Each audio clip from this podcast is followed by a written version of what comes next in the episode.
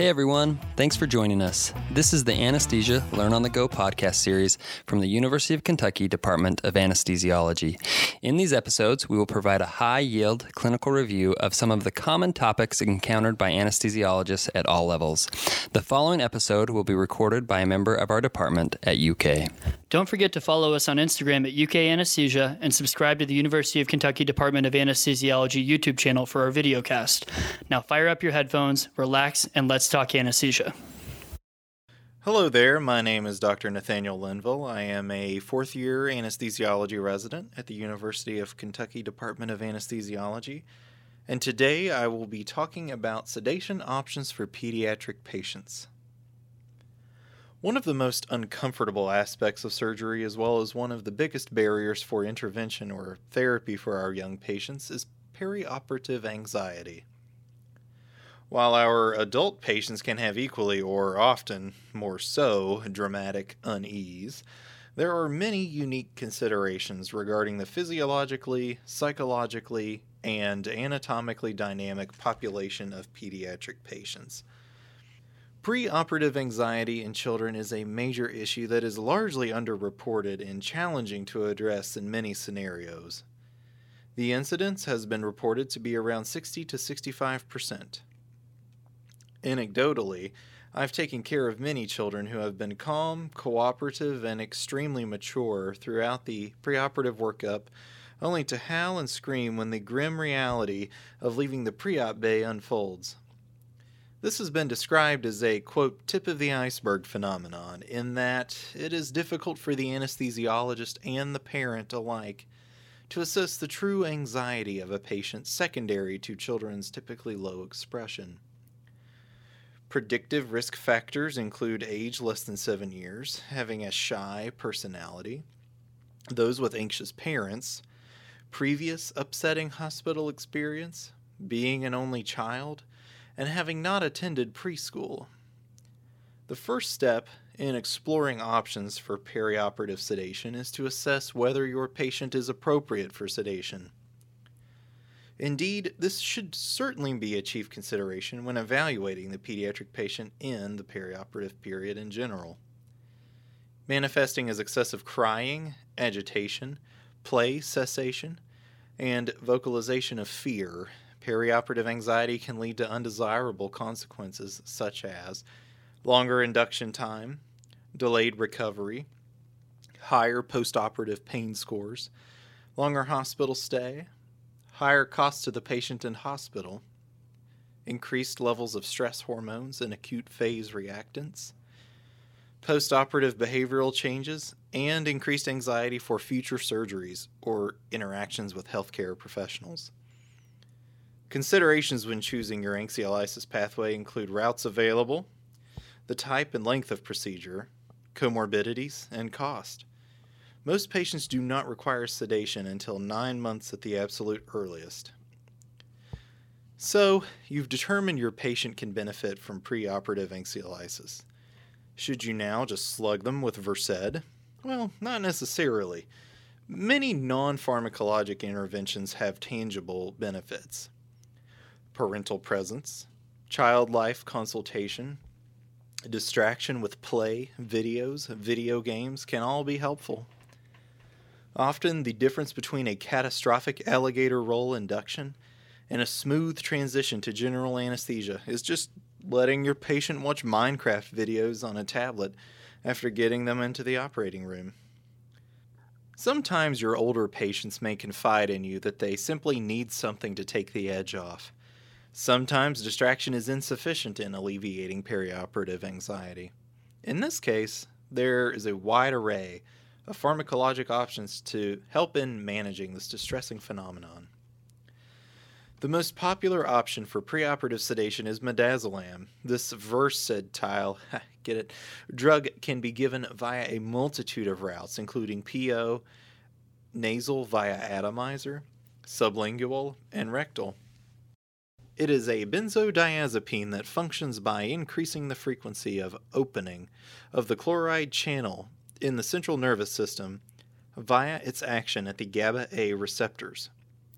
It is eliminated hepatically and excreted renally. PO dosing is 0.5 to 0.6 milligrams per kilogram, secondary to poor oral absorption.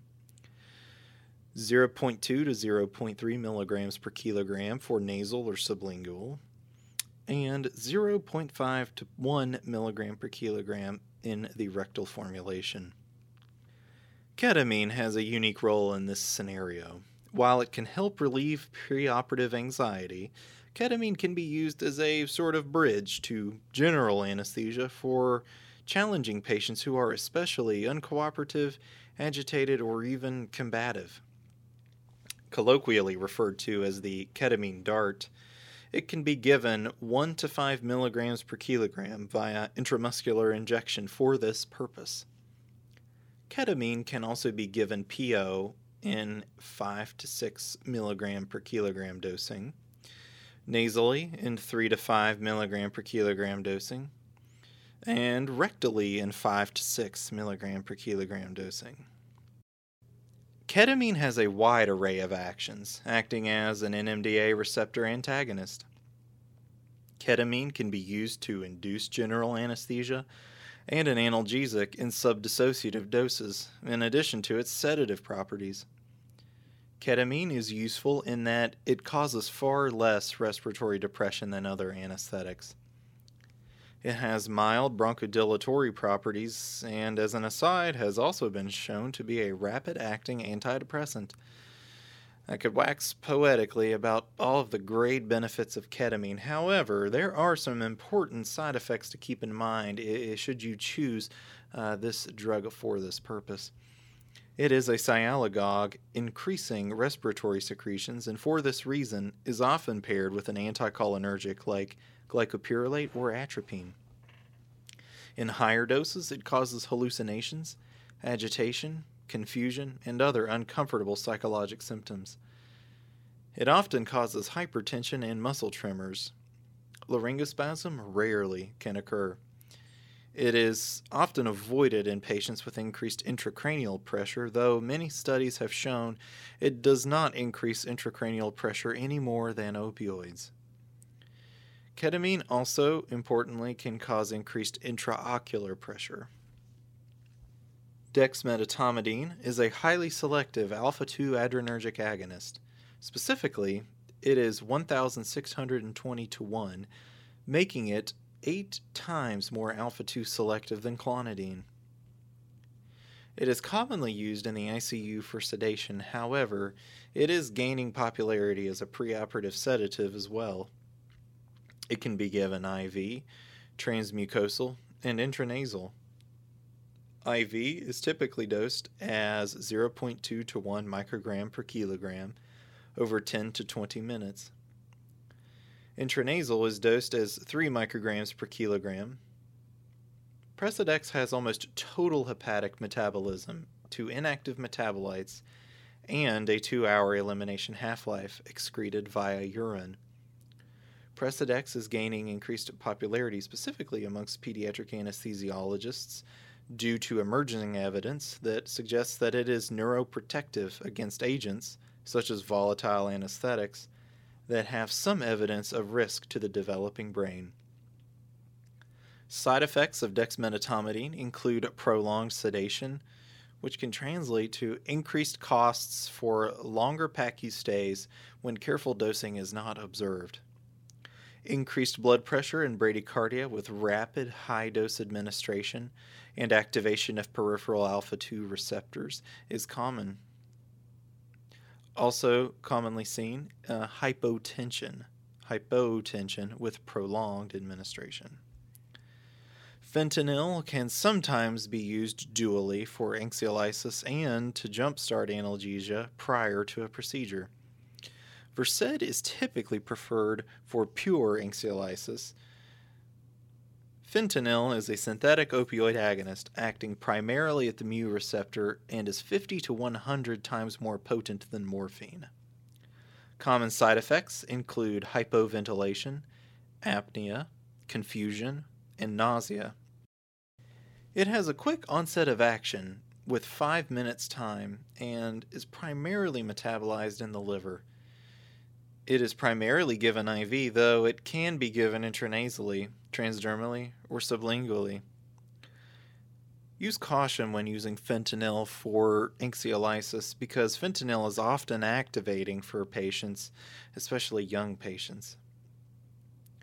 Surgery can be an unbelievably scary time for kids. Their perioperative experience at a young age can have lifelong implications on their attitudes and perceptions regarding surgery, as well as their trust in healthcare providers overall.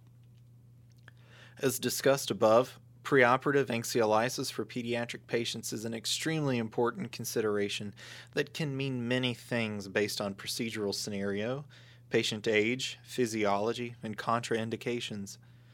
Adequate anxiolysis can certainly be accomplished via non pharmacologic means, though a variety of medications are available depending upon sedation goals, resources, and routes of administration available.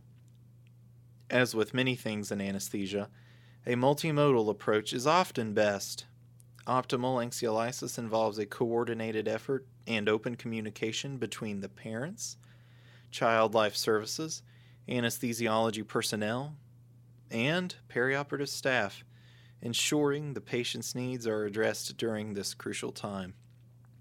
Well, I hope this podcast has been informative and helpful for you for your pediatric anesthesia rotation and beyond. I'm Dr. Nathaniel Linville, fourth year anesthesia resident at the University of Kentucky, and I will catch you next time. Thank you very much. Hey everyone, thanks so much for listening. We really hope you enjoyed this podcast.